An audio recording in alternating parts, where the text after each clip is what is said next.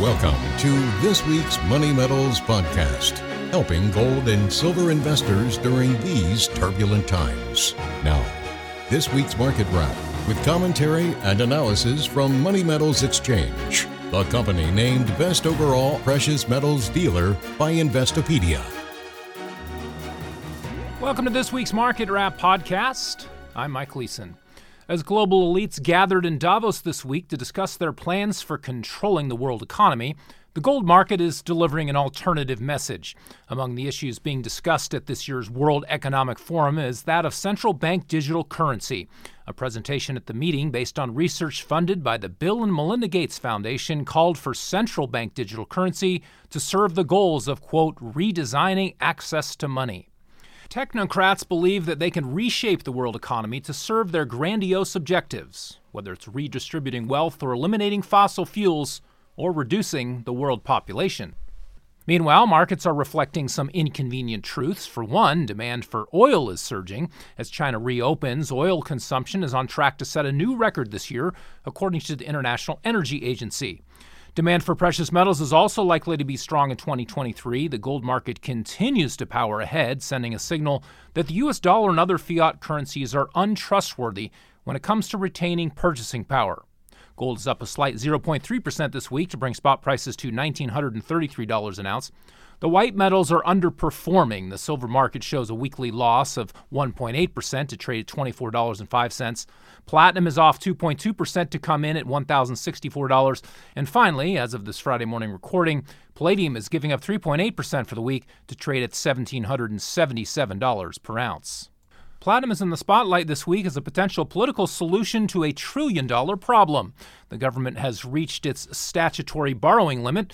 On Thursday, Treasury Secretary Janet Yellen announced emergency measures to stave off a debt default.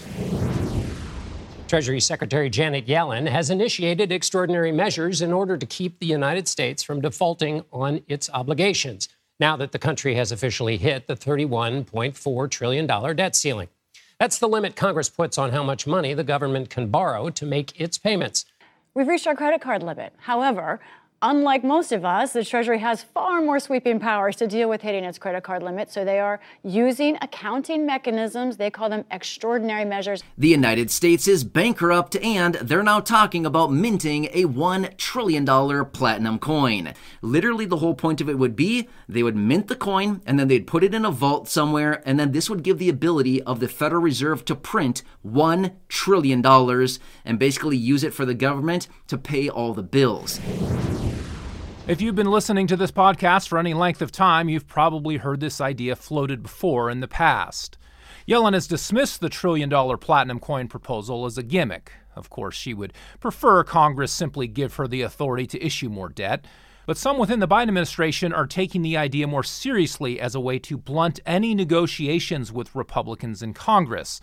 Conservative legislators are demanding some spending concessions before agreeing to raise the debt ceiling.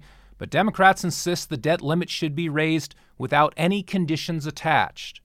The government will almost certainly avoid default one way or another. The fact that the Treasury Department could arbitrarily declare a one ounce platinum coin to be worth a trillion dollars and then sell it to the Federal Reserve to raise revenue shows that hyperinflation is how a sovereign debt crisis can be resolved. The problem with minting a trillion dollar coin is that it then becomes too obvious what's being done. The government would be telegraphing that it intends to monetize its debts by creating trillions of dollars out of thin air that could cause holders of U.S. dollar assets to panic. The Treasury would much rather go through the motions of increasing its borrowing capacity and selling more bonds to the Federal Reserve. But the end result will be much the same trillions of new dollars being created out of thin air, and over time, they lose value.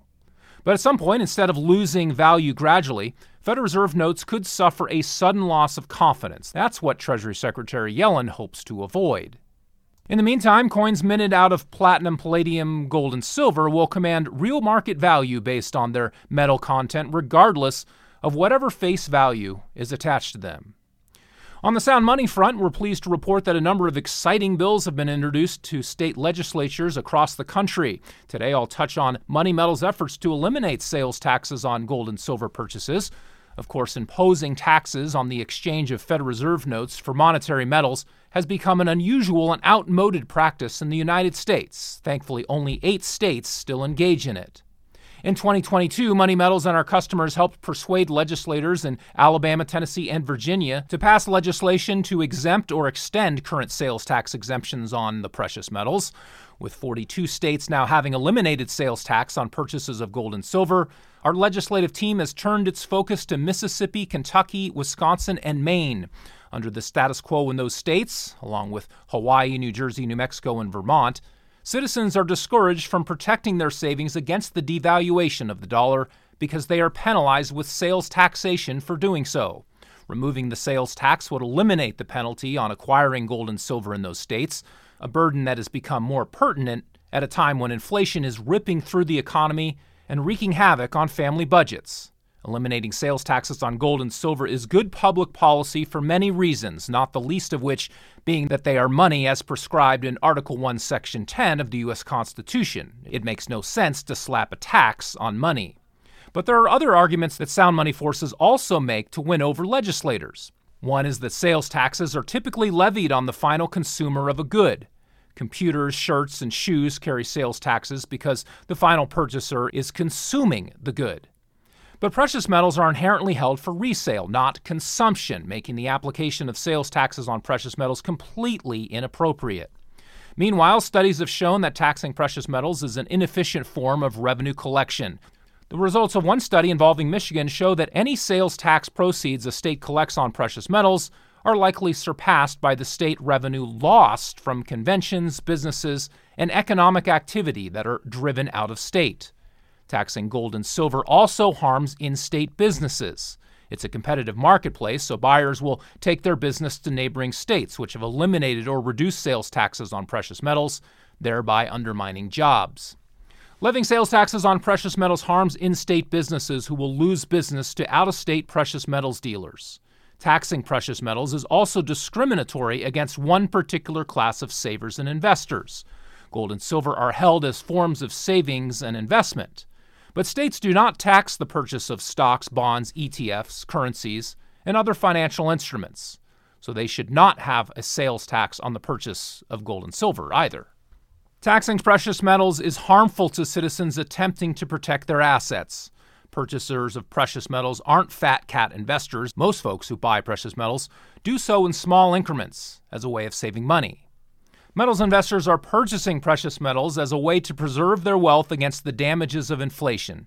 Inflation harms the poorest among us, including pensioners, citizens on fixed incomes, wage earners, savers, and more. Meanwhile, no states have permanently reversed their existing sales tax exemptions. The state of Louisiana and Ohio both experimented briefly with reimposing sales taxes on precious metals purchases. They both quickly reversed course within two years and reinstated their sales tax exemptions on precious metals because businesses, coin conventions, and state tax revenues were leaving the state. There is now a clear and growing trend in the states to embrace sound money reforms, and we're pleased that Money Metals has been able to play a leading role in these efforts. But we're also thankful that our customers have jumped in and provided invaluable grassroots support for legislation pending in nearly 20 states in recent years. These calls and emails to state legislatures about pending bills make an impact. Most of the sound money victories in the past few years would not have been possible without them. Well, that will do it for this week. Be sure to check back next Friday for next weekly Market Wrap podcast. Until then, this has been Mike Gleason with Money Metals Exchange. Thanks for listening, and have a great weekend, everybody. Thank you for joining us for this week's Money Metals podcast. Be sure to come back next week. And don't forget to subscribe to our podcast through iTunes. For answers to all of your questions, or to discreetly and securely buy or sell gold or silver coins, bars, and rounds, call 1 800 800 1865 or visit www.moneymetals.com. Our knowledgeable and no pressure specialists are standing by to answer your call during business hours, Monday through Saturday. Or you can lock in your order online 24 hours a day, 7 days a week. Again, visit us at www.moneymetals.com or call 1 800 800 1865.